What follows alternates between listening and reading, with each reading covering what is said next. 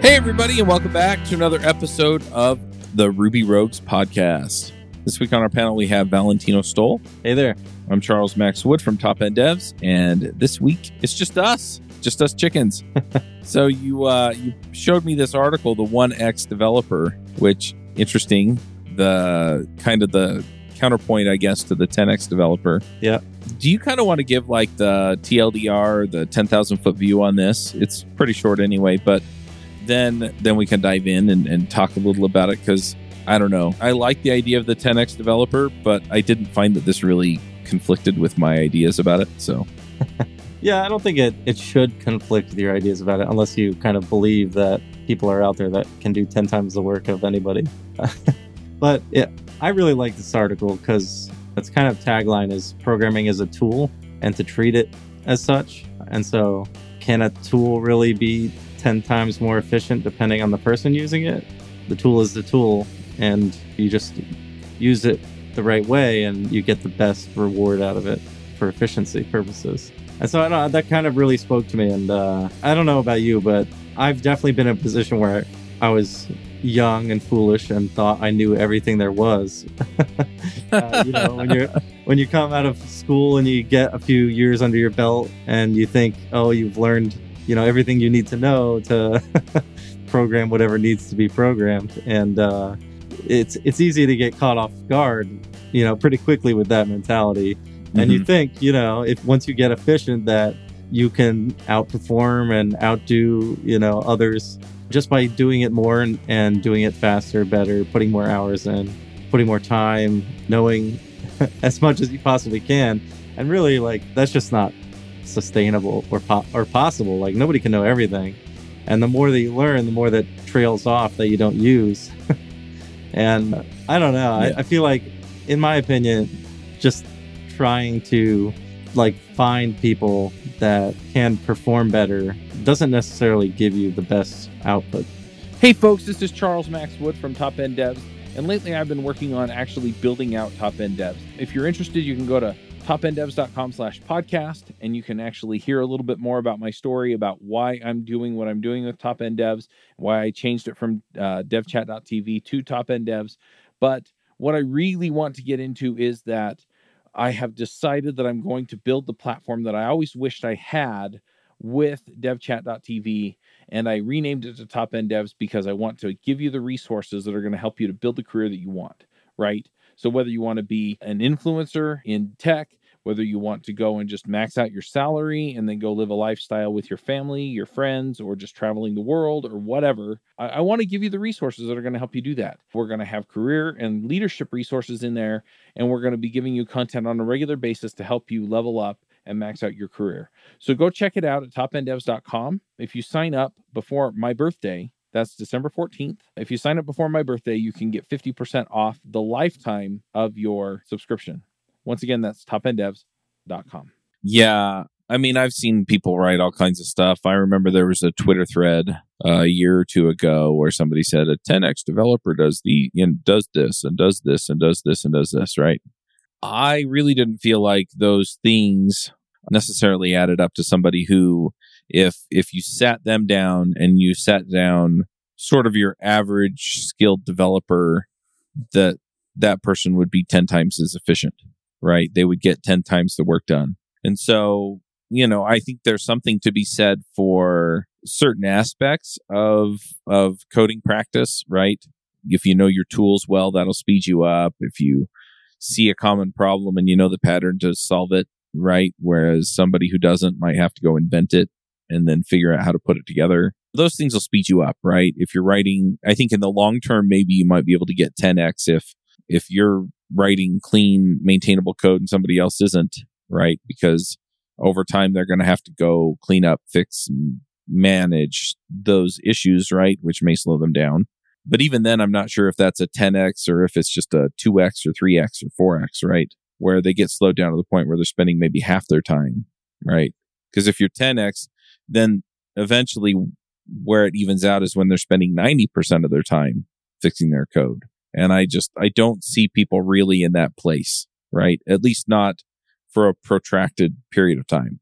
So, yeah, I think part of the allure of this article and this kind of the significance of, you know, bolding the 1X programmer, uh, was more that being a programmer, you get out what you put into it. Uh, mm-hmm. you know, so like you can't, there only is 1X.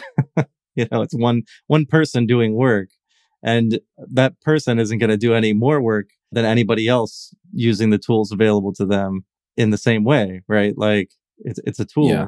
And so he kind of makes a joke, you know, 99.5% of programming consists of gluing together calls to library functions. True. Right. And so mm-hmm. like if you, if you look at it just as that, as surface level, right? Like most of the work you're going to be doing is really just chaining together and piecing together all of the existing software that you're currently using, your team is using and has been built before you in um, most cases, right? You're not going to be building things from the ground up for your entire career as much as many people may want to be doing, right? Right. And I'll, well, the other thing lot- is, is if you're not doing that, you're building on top of what somebody else built and then stringing together calls. Right. Right. Right. See, you're only greenfield for a while. yeah, and so the you know most of the life of a programmer is maintaining code, right? Like mm-hmm. making small improvements where needed, but mostly just maintaining it. And so, like whether or not you can program something up or think up a solution that maybe is complicated faster, it doesn't necessarily make it faster for the next person to pick up where you left off or to fix a bug or add to it, right? Like he says another thing in this article where ideally your code is simple enough that a junior programmer who doesn't, who isn't like you can come in and understand it and, you know, make changes to it just as easily. Yep. Well, and I think the thing that you've uh, mentioned a couple of times is the next person, the next person.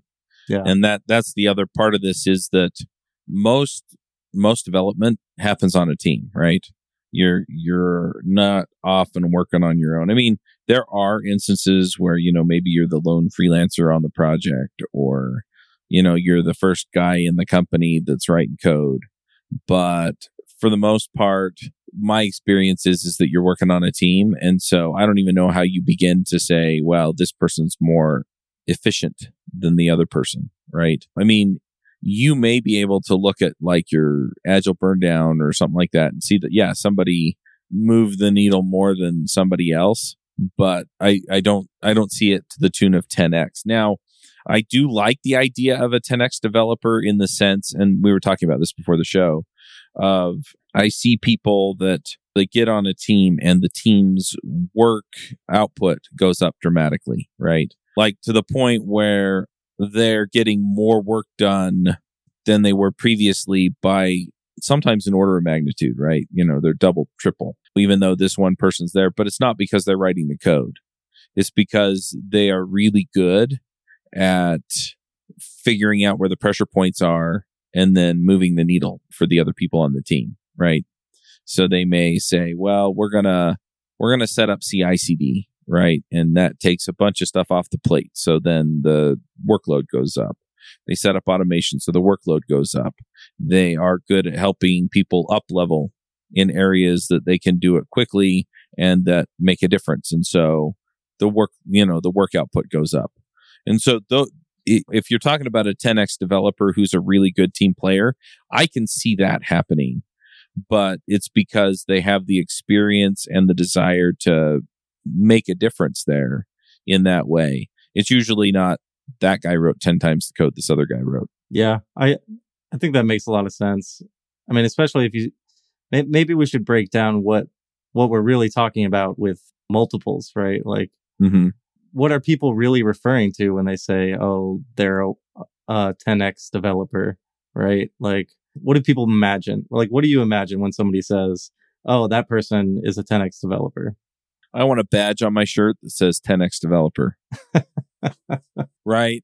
I mean, usually when people are talking about this, they're trying to make some kind of point about elite programmers. And you know what? I, I just I just don't see it. I, I see a lot of people that contribute at a high level, but those people are usually not the people who are looking to get the uh, recognition for being a 10x developer or whatever, right? So when it really boils down, it's okay, how much value do I add to whatever project I'm on, whatever team I'm on, whatever company I'm working for? And it's hard to measure that, to be honest, right?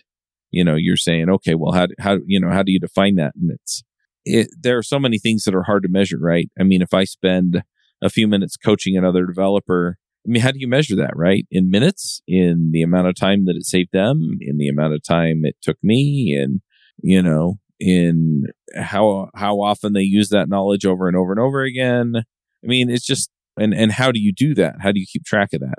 So if you're new to a team, you can kind of see the incremental change, right? But ultimately, I, I just I don't see a good measure for this. And often when people are trying to make the point that they're a 10x developer, it's because they either have something that they have to satisfy for their ego or they're not delivering at that level and they're trying to prove that they are. And that's not to say that somebody who says they're a 10x developer isn't one. But for the most part, I just, I, I really don't see the point in trying to tie that output in any way to like lines of code or commits or agile points or whatever. Because at the end of the day, we're all just trying to get the job done. And as long as you're contributing in a way that moves the project forward and you're not doing other things that are a detriment to the team, then yeah, back to this 1x developer idea, then you're doing your thing, right? And everybody else is going to do their thing. And you, you just keep working the system and working the project and doing what you need to do until it's done. I don't know. What do you think?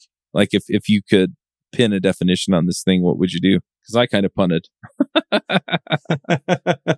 yeah, that's the thing. I mean, what do you expect out of somebody programming? Mhm. You know, I guess is, is what I was after. And the, there is no answer, right? because there are so Yep. many things you could do with programming. What are you, you know, what are you being hired to do? Is Ultimately, I guess what it comes down to. And there's already plenty of companies and services that track that progress in different ways. And I guess it depends on the company, right? Like, you know, what do they expect? What value do they expect to get out of you as a programmer? Mhm. I think a lot of times it, it just comes down to being a great team player, you know, like kind of Yep. circling back to that team setting. I would say above all else, it's how well you work within a team because there is only so much work that can be done by one person. Even if somebody, there are people out there uh, that I've worked with for sure, you know, and they do, they crank out a bunch of work. They find bugs really quickly. They're on top of things, but you know, they're not doing everything Mhm. you know they're they're not even doing everything for the team Right. you know that they're on you know there, there's limits right and if they're all consumed in in doing those things uh in fixing bugs or focusing on their tasks that are assigned to them or, or things like that uh you know things can get overlooked and it, it doesn't ex- exactly make them more performant in the grand scheme of things right like most companies as they grow will have more than one team and more than one department and things get orchestrated across teams across departments there's Mhm. like a bunch of moving parts a bunch of moving people and a bunch of moving work and it's easy to to get caught up in you know what is happening specifically in front of you that i think e- even if somebody can race forward faster it doesn't necessarily mean the rest of the work races forward faster and Yep. so i i think just the value of of a programmer in general is that they can sustain a steady pace toward a common goal amongst their teammates Yep, Absolutely. That's well, I the other thing is, is I've worked with some of the terrorists. Is the way I I've heard them put right where they they crank code out, they solve bugs, but yeah, they're they're so toxic to the team that they actually hinder the progress forward for everybody else. Yeah, and I mean they don't even have to be uh, a negative player. You know, it could be somebody that does things in a positive way too. But at the same time, it's like there are projects that get shelved. You could put a Mhm. bunch of effort out and work, and the business has a different direction they want to take. And all the time, you know, work can get shelved. And so I think kind of like what I've learned over the years is, you know, just to take kind of take your time and uh, progress as long as you're progressing with your team as far as what the ultimate goals you you've Mhm. set for whatever your iteration cycles are. I think that is just the most important. And I, that's kind of what resonated with me about this article is like, think of it as just programmer. No, there's no times possible really because it's just well do you work in this team or not right Mhm. it's it's more Yeah. of like a, a a true and false question rather than a multiplier Yeah, well, it's interesting too because a lot of times, you know, we're looking at output, measuring it in different ways. But at the end of the day, what we're really doing is the people at the business level, right? The people who are ultimately authorizing somebody to write you a check for your time, right? They're just looking at it and saying, are our problems getting solved, right? Are, are the things that need to get done getting done? And so to your point, right? It's, are you an instrumental part of that or not?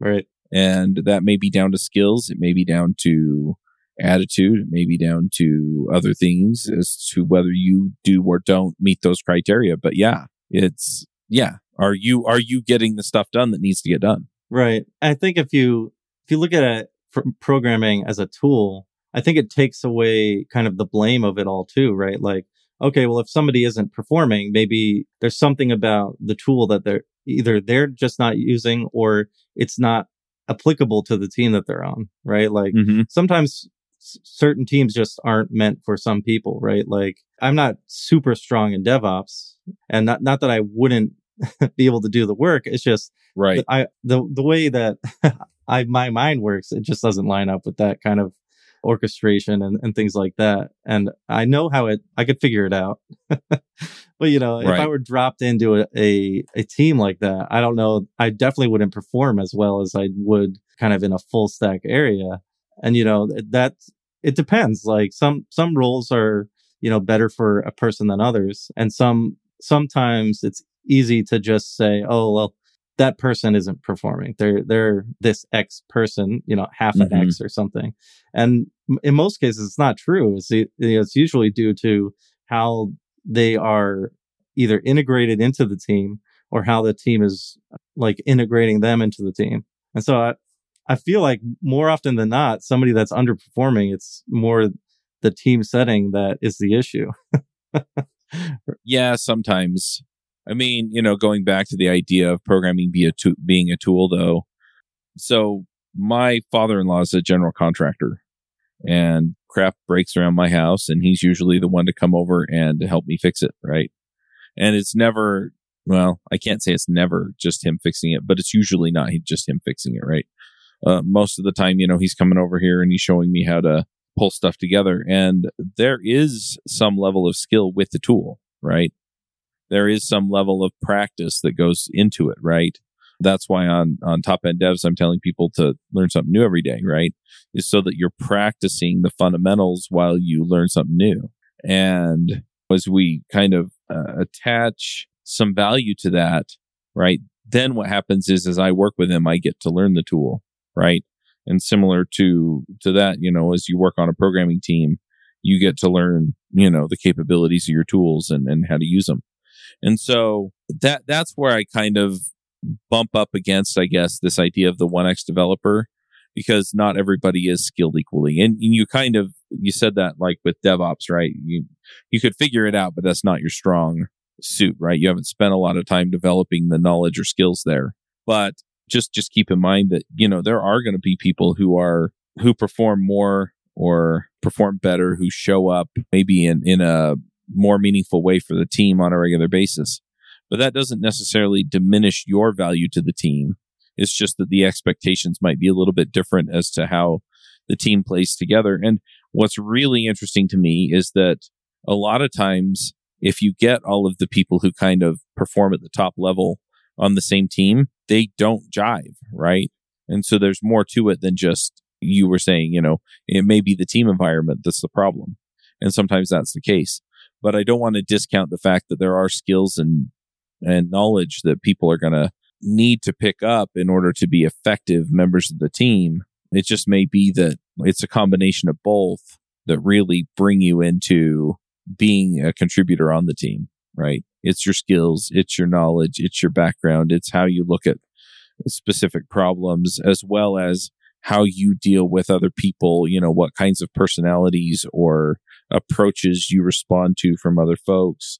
And so all of this plays together. Yeah. You know, we had uh, Brooke Kuhlmann on not too long ago, and he brought up a ton of great points on kind of software craftsmanship. And there's a lot to that. Uh, you know, like you were talking about, you put in the time and you build your craft kind of, Mm-hmm. and you need to sustain that craft and you need to, there, it like apprenticeship programs out there very similarly. Mhm. I feel like software could definitely benefit from something like that, right? Where Yep. there are people who are, you know, the master craftsmen who, really Mhm. have just put in a ton of time and been around other craftsmen that have also had different exposure, but over long periods of time, know different design patterns when to use them as an example. But like, Yep. you know, the father-in-law that came over and knew how to use the tool, right? Uh, Mhm. you can learn and benefit from the other craftsmen uh, on how to use those tools. And I think that maybe that's something that's missing in the in the whole algorithm here is a kind of an adjusting mindset, right? Like of less as output and more of just like honing skill, Mm-hmm. right? Like Yep. whether maybe not maybe we shouldn't be focusing on this output, right? And and more on Mhm. Just the handling of the equipment. Hi, this is Charles Max Wood from Top End Devs, and lately I've been coaching some people on starting some podcasts and in some cases just taking their career to the next level. You know, whether you're beginner going to intermediate, intermediate going to advanced, whether you're trying to get noticed in the community or go freelance, I've been helping these folks figure out how to get in front of people, how to build relationships and how to build their careers and max out and and just go to the next level. So if you're interested in talking to me and having me help you go to the next level, go to topenddevs.com slash coaching. I will give you a one hour free session where we can figure out what you're trying to do, where you're trying to go, and figure out what the next steps are. And then from there, we can figure out how to get you to the place you want to go. So once again, that's topenddevs.com slash coaching. Yeah, I think again, I think it's a balance, right? I, I think there's some of one and some of the other, right? I mean, ultimately, we're getting paid for our output, but yeah, I mean, the the companies that really understand it are the ones that are investing in that that learning, right? That leveling up, and so I think I think there's both, but then what it really I think boils down to is is if I'm going to be a good team player, then yeah, what's communication skills am I building? How do I interact with other people? And am i willing to learn right? Am i willing to pick up the the things that i don't know? And i, I think there's a lot to that as well. So one thing from this article that i kind of wanted to hit too was you know going back to some of the ideas around i think i mentioned that if you put two developers next to each other over the long term you might see one of them slow down as their code isn't great or isn't maintainable. The the author of this particular article he said the time to fix things is now and he talks about how if you if you fix code or improve code now then it's going to pay off down the line over and over and over again. And i really like that right? I really like that idea. Again you know so it's not just about you know how many stories did i finish or you know how much of this project did i finish? How many features did we release? But also you know how much how much did we put in the bank that's going to pay off later right how much investment did we put in this code base that's going to save us uh, time and effort down the road Yeah, there's a lot to be said there. I mean, at Doximity, we have a, a kind of ongoing percentage of time that we should spend, you know, kind of refactoring and cleaning up things that we made, uh, even just revisiting code that we've touched recently, right? Just because refactoring should be part of that pattern. As you're going, the, this comment is always made, you know, make the code easy to change and then make the easy change. That goes for so many different things, right? Not just re- refactoring specific things, but setting up for the people that come in before after you mm-hmm. to make things cleaner, right? And I, I know there's a kind of a, a thing about clean code. What does that mean? Like there there are so many so so many articles you could read on what clean code is and how to apply it. But really it just means simplicity. How uh-huh. do we make things less complex and make it easier to change and to go in and clean up as you're saying as as you go along. I mean, if if things are relatively straightforward, you know, it's going to be really easy to do that.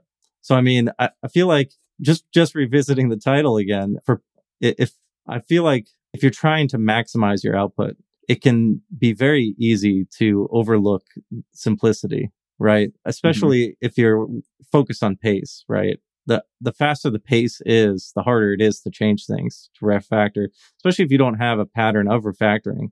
And I mean, if, if you're trying, if you're a business and you're trying to measure progress, progress are visible changes, right? And so those don't include refactorings for the most part, right? Uh, they don't, they, they maybe include bug fixes, but hopefully most of your code doesn't have bugs, right? And you're not spending most of your time chasing down bugs. And if, if you are, then even more to your point and the point of the article, you know, fix things now, right? Cause you don't want to be spending all of your time trying to fix things, right? Like as a business, mm-hmm. you want to either maintain something that's working or to hopefully expand the ability of your business to, to make more money, right? Which is typically done by making significant additions to your code base.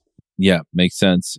And and I completely agree in that sense, right? That the time you put into that kind of a maintenance, I was I was thinking about something else, and I, I'm I'm trying to tie it together because it, it kind of came out of this thought. So if it's a little incoherent, I'm sorry, but I mean, effectively, yeah, what we're talking about is, yeah, that level of allowing you to pull it apart, put it back together. Um, so what I, what I was thinking about is so, and then we talked a little bit about this before the the episode too, but I'm running for school board right now, right?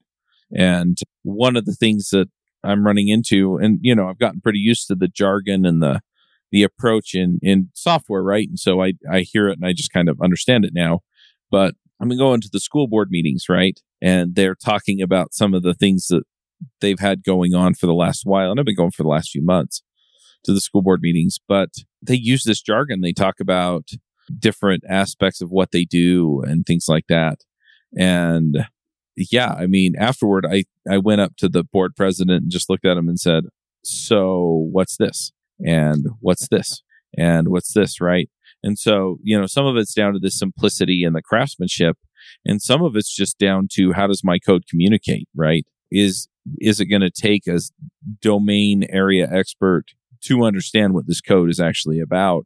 Or can I look at it and kind of get a gist, even if I'm not a domain area expert, where I'm looking at it and going, all right, I can see that this data moves through this particular area of code in this way right? It transforms it in these ways. It, it saves it in these places. It does these kinds of things without necessarily having to understand that, hey, this is, this is really just a metric or this is really just a, uh, you know, a string of data or this really is an address, right? In, instead of the, the other details that may or may not be there. And so, yeah, this is down to like variable names and function or method names and your approach to that stuff. But again, you know, just just making it so that it's easy to follow for people that haven't been doing it for the last however long you've been there. Yeah, and, and so, yeah, some of it's refactoring, in. and some yeah, of it's, some of it's refactoring, but some of it's the other stuff. yeah, so I'm curious, what else that uh, you think makes for a? What are some things people can do to make themselves a better programmer? We it, this article kind of touches on a, a, bunch of things to kind of make better use of the tools. Mm-hmm you know, what, what are some things that you've experienced where I, I know we've talked about this before on the show, right? Where there are qualities of some people where you see them doing a lot of work.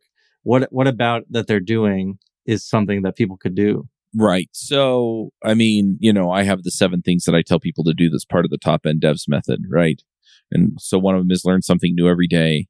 The other one's commit code every day. And, and this should be outside of the work environment, though it can be at, inside the work environment if they give you time to experiment. But just that experimentation, that level of, oh, well, what if we did do it this way? Right? What if we did approach it this way? You know, what if I see this problem coming down the pipe? You know, I'm going to try two or three different libraries that solve the problem just having that information when the time comes to actually start addressing some of this stuff is extremely valuable, right? And so just being a little bit forward thinking or constantly looking at new things and learning new things and exploring new ways of doing things is going to open you up to a whole bunch of stuff. And if you're committing code against it every day, which is practice number two, then you're going to, you're actually going to have examples when the time comes, right? you're gonna you're gonna have seen it in action.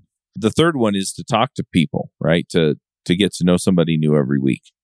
And so one of the things that I find with a lot of this stuff, I'm pretty impo- involved in Utah politics.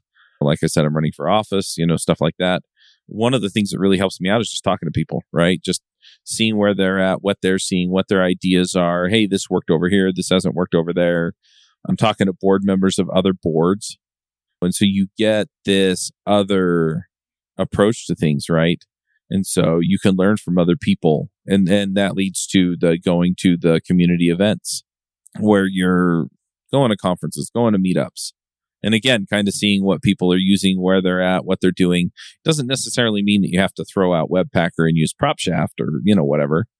But it does give you an opportunity to see where some of these other solutions are doing the content every week is a terrific way to refine your thinking, right? Because now you have to explain it in a way that makes sense to another human being, right? Whether it's a blog post or a podcast or a YouTube video or anything else. And then just sitting down and seeing where it is that you want to go, right? Making that plan and then sitting down and planning out what you're going to learn and how you're going to approach it, you know, which, which kind of goes back to the, the first couple of points I mean, all of these things play into each other in, in important ways.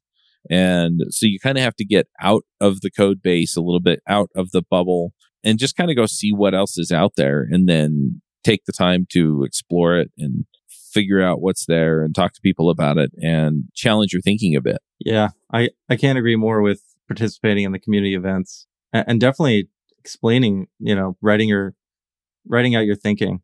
Mm-hmm. Writing, writing for me has always you know, sometimes I'll just, I'll go to my team Slack channel and be, start typing a question about the problem I'm having and start writing the problem out. And just doing that, you know, has solved my problem. uh, yeah. I'll just delete it, right? Like, cause I've mm-hmm. figured it out. But, you know, you, even just, uh, you know, fielding questions from your team, it, it, it enlightens you in different ways because it, you know, people think differently than you do. And, you know, that is definitely going to be more valuable than trying to look up things and mm-hmm.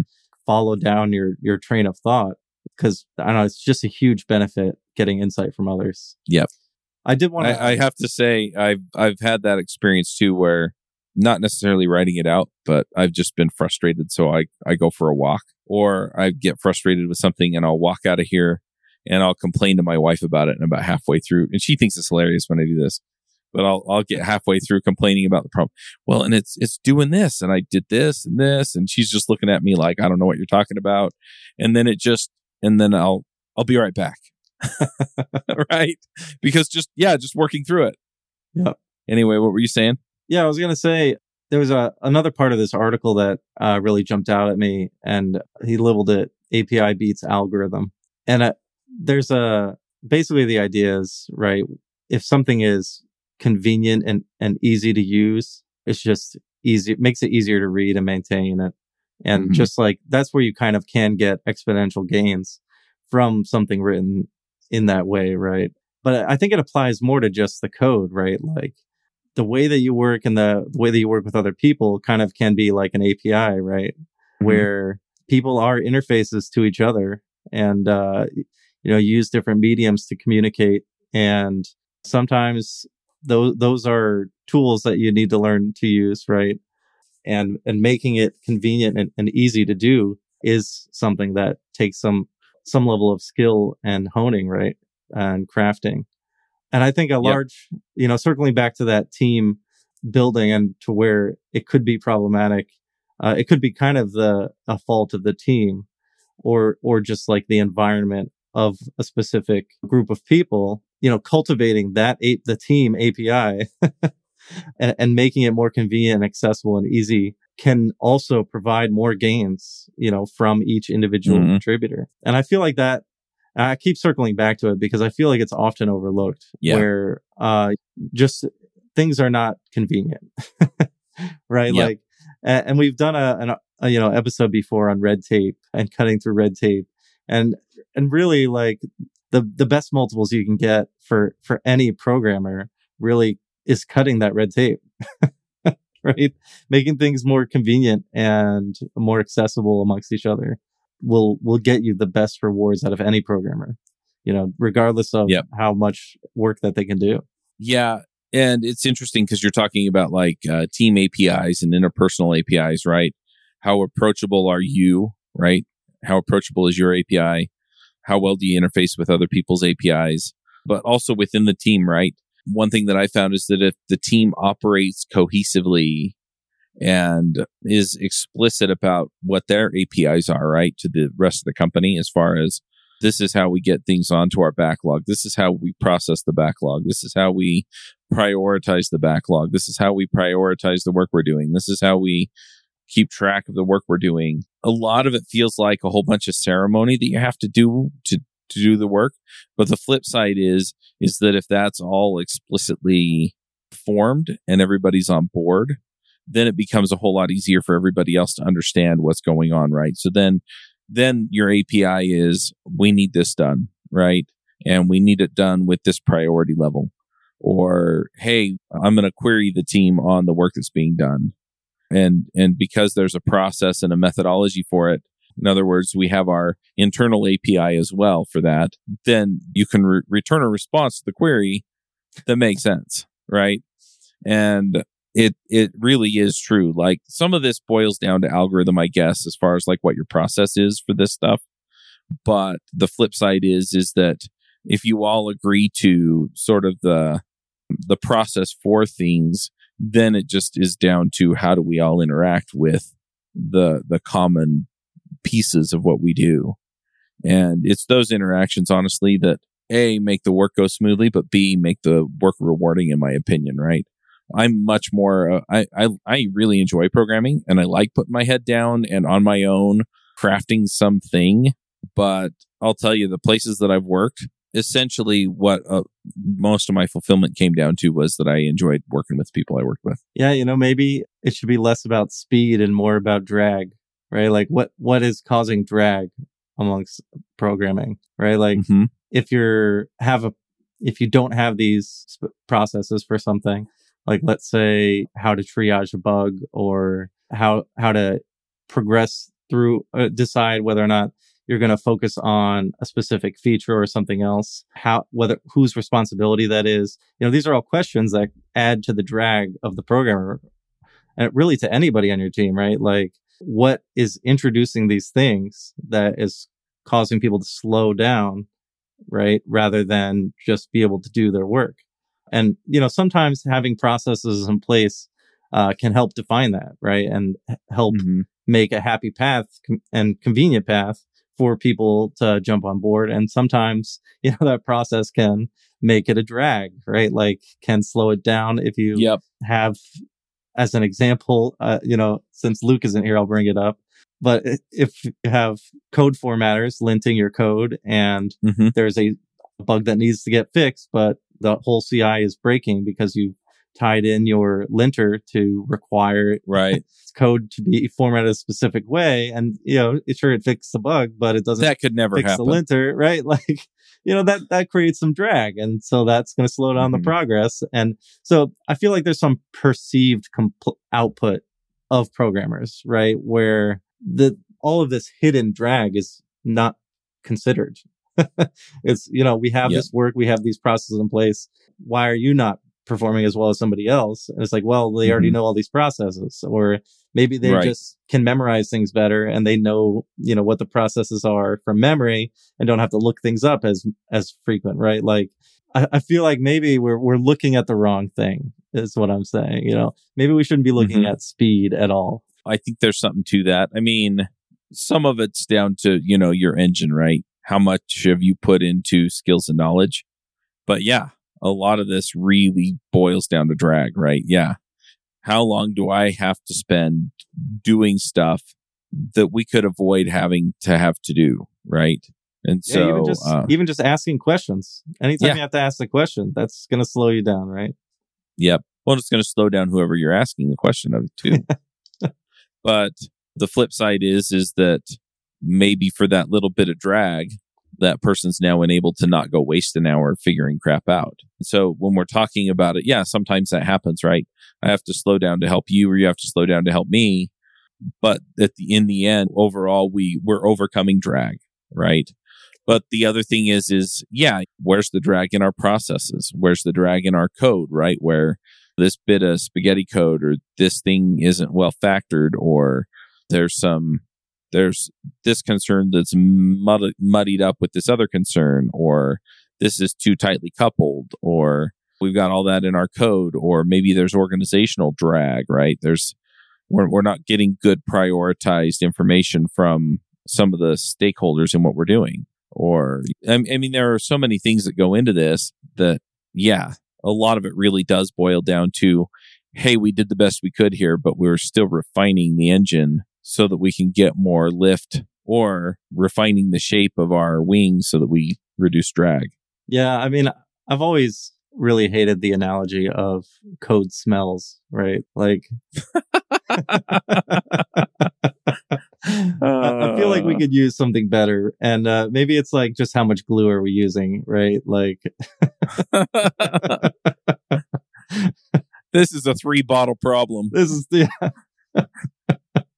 How many layers of glue do we have on this one particular piece of code, right? Yeah. Like, that that one needs bondo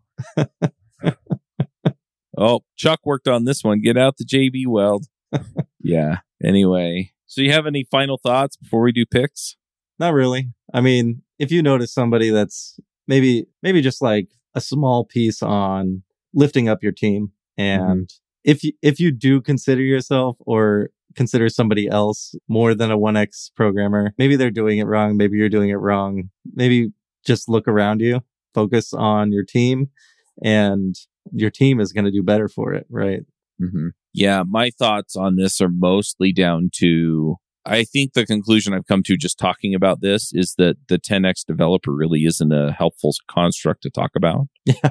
In the sense that it's not going to go make me do the things that are going to move the needle for me or for my team, right? And so instead of talking about who's who's better, more efficient, smarter, blah blah blah blah, instead we should be taking maybe a more holistic approach to what are we doing you know even if it is focused on a particular individual what are we doing to help this person reduce drag or what what are we doing to help this person increase lift and then the same thing around because a lot of times yeah it may be environmental it may be procedural and just just thinking about it that way right so then it's it's not how do we make them into a 10x developer and putting all that on them but yeah, how can we get them from a 1x developer to a 1.05x developer and at the same time enable them to move ahead without this process or this other thing dragging?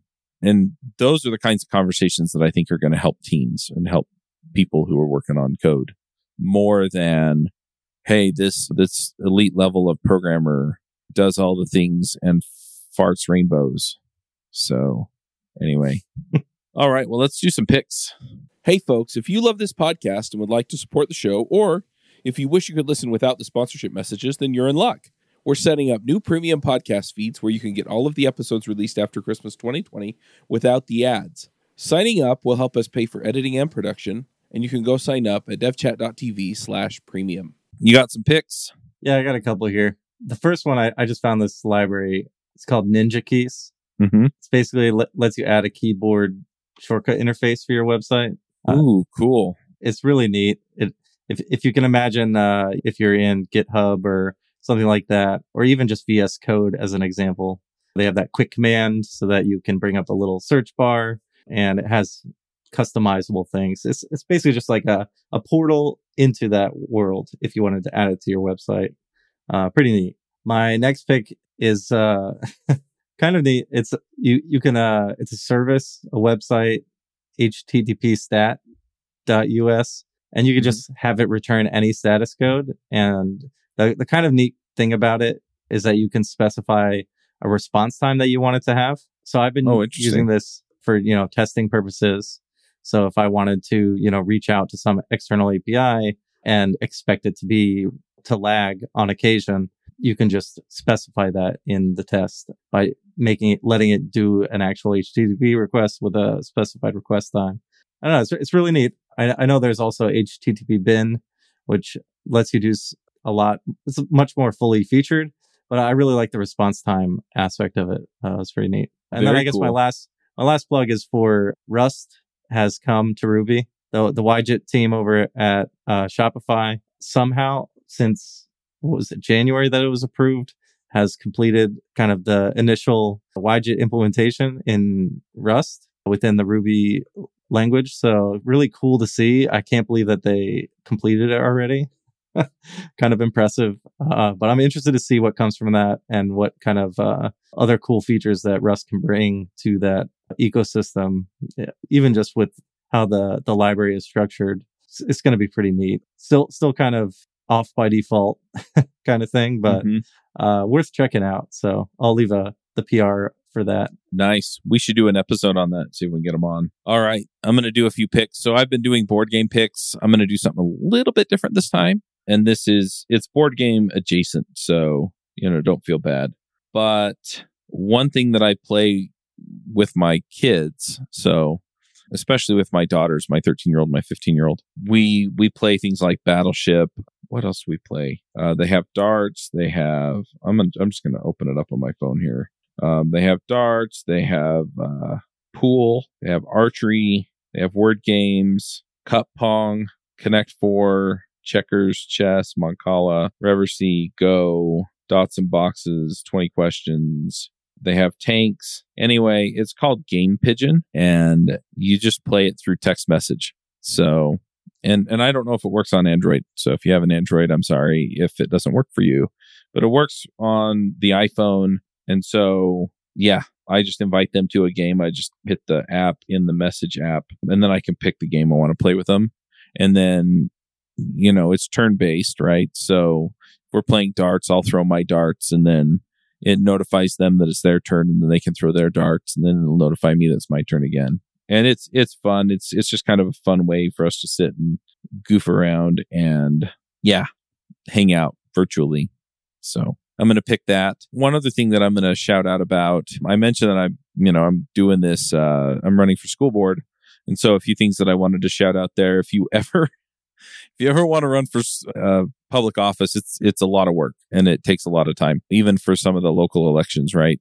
I got my signs for, for my campaign at signsonthecheap.com.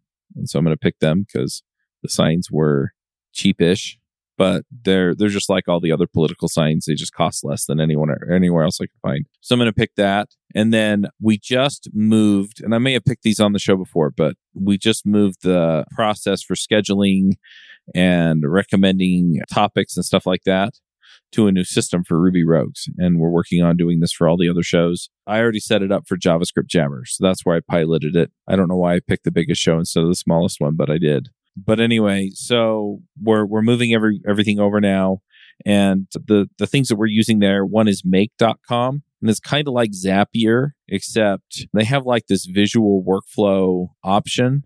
In fact, that that's how you set it up. So you actually drag and drop integrations instead of having like a step by step one thread of execution dealio like you have on Zapier, right? So if your if your process forks on Zapier, you have two zaps, right? And on make.com, if it forks, you just drop a router in there and you fork it. And then you can see both lines. And so it's pretty nice. I haven't run into anything that I wanted to integrate with that it didn't work with yet. I say yet because they all have holes in them, right? They have things that they haven't hooked up yet, but I'm pretty happy with them so far.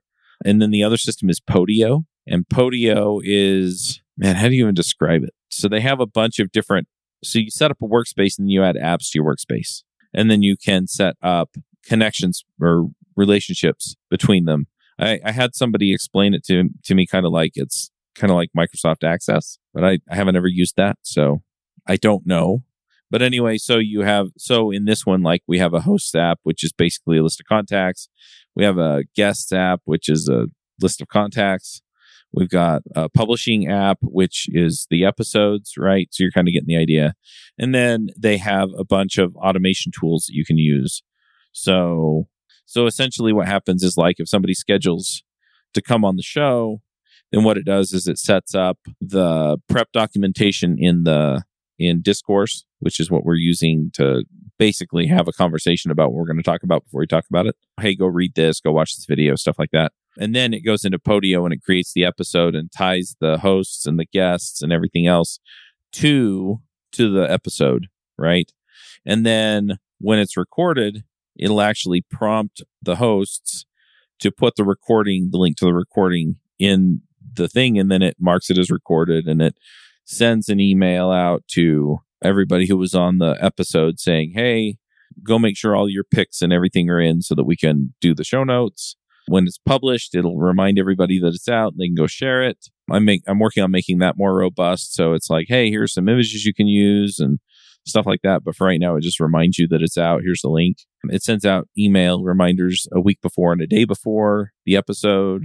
And so anyway, it's it's pretty slick, and all of that's done in Podio. So and the other thing is, is we were we were using Monday.com before to track this stuff, but it was just my team that that, that releases the podcast that was on there because Monday.com uh, you have to pay per license, and we have like twenty hosts on uh, top end devs. And so I would have had to buy like 25 licenses and I could not afford 25 licenses. So the other feature, and this was kind of the killer feature besides uh, the level of automation you get out of Podio, which is owned by Citrix, by the way, was that you can add light users to a workspace for free under the under the license that I've purchased for myself. And so I'm just adding everybody in that way and it's it's saved us a bunch of money that way. So I'm really digging that. But the other piece to this is that I have the same kind of automation set up for like reaching out to potential sponsors. I'm working on doing the same thing for the summits, right? Inviting people to the summits. So anyway, lots of terrific stuff there. So I'm going to pick those and then, yeah, go t- check out top end devs, trying to get the rest of the pieces in place. But yeah, hopefully we'll have the list of summits up here within the next week or so. We're definitely doing the Rails one in August with DHH. So anyway, those are my picks. All right. Well, I guess we're done. We'll wrap up here. And until next time, folks, max out. Bandwidth for this segment is provided by CacheFly, the world's fastest CDN. Deliver your content fast with CacheFly. Visit C A C H E F L Y dot com to learn more.